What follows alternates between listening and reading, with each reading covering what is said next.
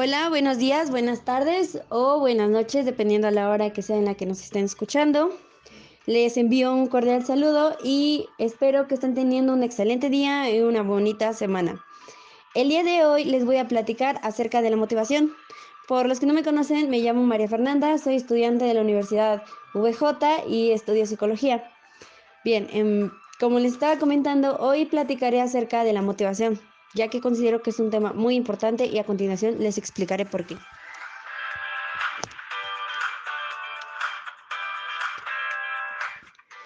Bien, la motivación es un estado interno que no solo activa, también dirige y mantiene la conducta de la persona hacia metas o fines determinados.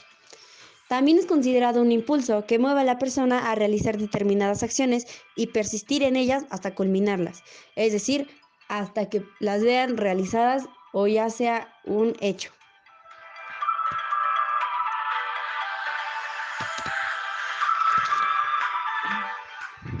En la motivación existen dos tipos. ¿Cuál es? Es la interna y externa, o como otros lo conocen, la motivación intrínseca y extrínseca. Les explicaré un poco más de esto para que puedan entenderme. La motivación intrínseca se refiere a la realización de acciones para la mera satisfacción de hacerlas, sin necesidad de ningún incentivo externo. Es decir, hacer algo por mi propia voluntad y porque yo deseo hacerlo. En cambio, la motivación extrínseca se da cuando se trata de despertar el interés, motivar a la persona mediante recompensas. Como lo mencioné, la mayoría de personas realiza esto para Utilizan la motivación extrínseca como una recompensa. Decirle a la persona que haga cierta acción y se le va a compensar por eso. La motivación es la gasolina del cerebro.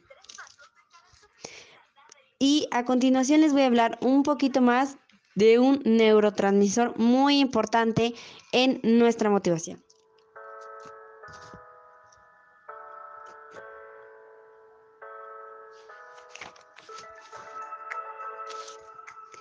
La dopamina. ¿Conocemos qué es la dopamina? Bueno, la dopamina es un neurotransmisor que está ubicada en las partes de unión entre las neuronas. Esta controla los sistemas encargados de activar los centros responsables de la actividad motora. Son las que anticipan el placer y la información con dopamina produce, produce otros neurotransmisores que son la adrenalina y la noradrenalina, hasta llegar a los lóbulos frontales y se guarda en nuestra memoria de largo plazo.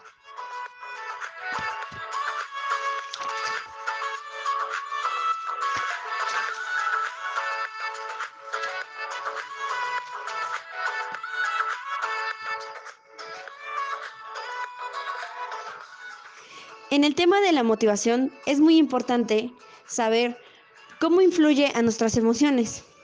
Es por eso que también voy a abarcar este tema de la emoción. Si bien sabemos, todos conocemos que las emociones, todos conocemos las emociones, conocemos a la tristeza, conocemos a la alegría por experiencia propia.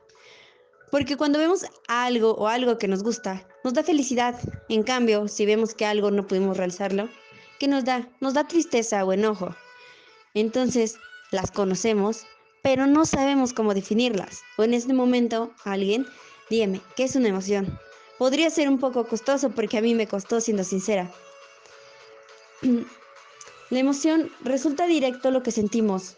Opera no tradicionalmente. Existe una teoría tridimensional del sentimiento por Gunt.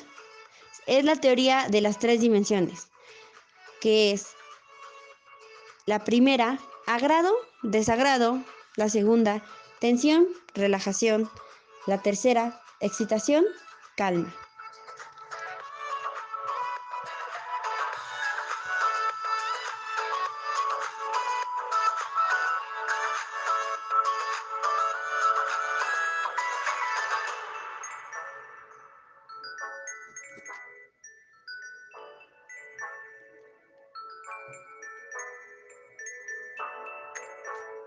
La emoción y la motivación ambas forman parte de la conducta motivada, que tiene cierta dirección e intensidad.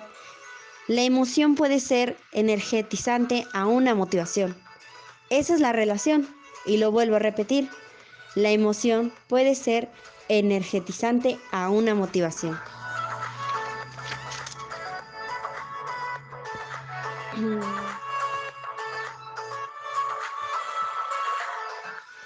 Ahora, abordaré un poco más sobre la teoría de las emociones. Más bien sobre la historia de las emociones. ¿Cómo es esto? A continuación lo voy a explicar. Fue Platón que dio la división fritártica de cuerpo, alma y mente, cognitivo, afectivo y apetivo. Después incluyó Aristóteles con el placer, dolor, las pasiones humanas que de ellas se derivan creencias, perspectiva y expectativas. A continuación aportó Zenón de Cito, que dio las partidarias de la miseria y la frustración. Después el Epicuro, pasiones humanas, necesario facilitar su satisfacción en cualquier circunstancia. Después llega San Agustín y Santo Tomás, que son Santo Agustín dijo que las emociones son como un proceso activo en el pensamiento del hombre. En cambio, San Tomás las dividió en dos partes, una que era bien o mal y la otra que era algo difícil de conseguirlas o contrarrestarlas. Posterior en la Edad Media, manipulaban, las manipulaban por la relación del hombre, controladas a partir de penitencias y fue hasta el Renacimiento donde se separó de la ética y lo religioso. Elementos motivados, también de estos elementos motivados influyó otro muy importante, que era el quitar el estigma de, modera, de moderalmente malas. Después llega Descartes, que las, eh, las hace propias de la cognición y de lo afectivo de la conducta racional y de la irración, dadas como resultado a la conducta humana. En el siglo XVII se consideran en la inteligencia múltiple y hoy en día, como Pascal, considera otros actos emocionales o Sigmund Freud que las incluye en la teoría del psicoanálisis.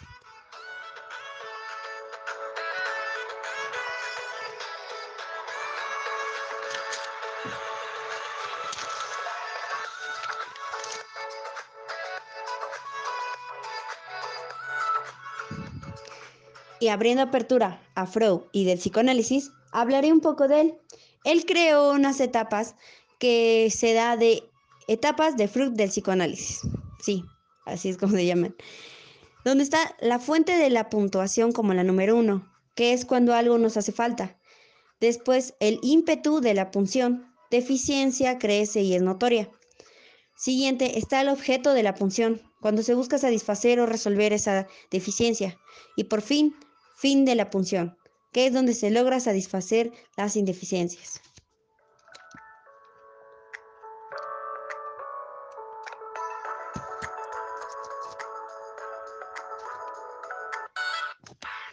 Espero que este audio les haya gustado y les haya servido mucho más para comprender estos temas. Es un gusto para mí estar aquí presente y que me hayan podido escuchar. Espero que su semana siga siendo excelente como se las estoy deseando y que disfruten mucho de sus fines de semana. Hasta luego.